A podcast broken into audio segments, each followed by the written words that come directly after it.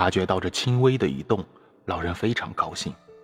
接着，他觉得有点猛拉的感觉，很有分量，叫人难以相信。根据经验，他知道这是鱼本身的重量造成的。于是他松手，让吊绳向下溜，一直向下，向下溜着。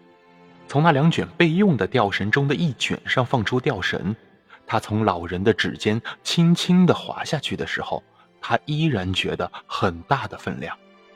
虽然他的大拇指和食指施加的压力简直小的察觉不到。多棒的鱼啊！此时此刻，他正在把鱼饵斜叼在嘴里，带着它在游走呢。他一会儿就会掉过头来把饵吞下去的。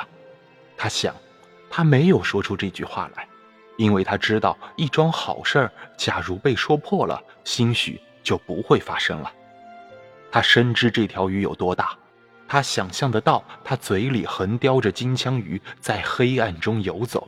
这个时候，他觉得他停止不动了，但是分量还是没变，跟着分量越来越重了。于是他就再放出一点吊绳，同时他加强了大拇指和食指上的压力，吊绳上的分量也增加了。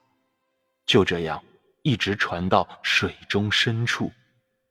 它咬饵了，现在我来让它美美的吃上一顿吧。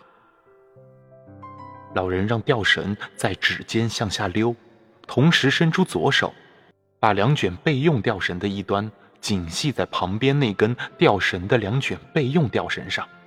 他现在准备好了，眼下除了正在使用的那卷吊绳，还有三个四十寻长的卷儿可备用着呢。这些他都知道。吃吧，再吃一些吧，美美的吃吧。快点吃了吧，这样可以让钓钩的尖端扎进你的心脏，把你弄死。老人想着，开开心心的浮上来吧，让我把鱼叉刺进你的身子。得了，你准备好了吗？你吃好了吗？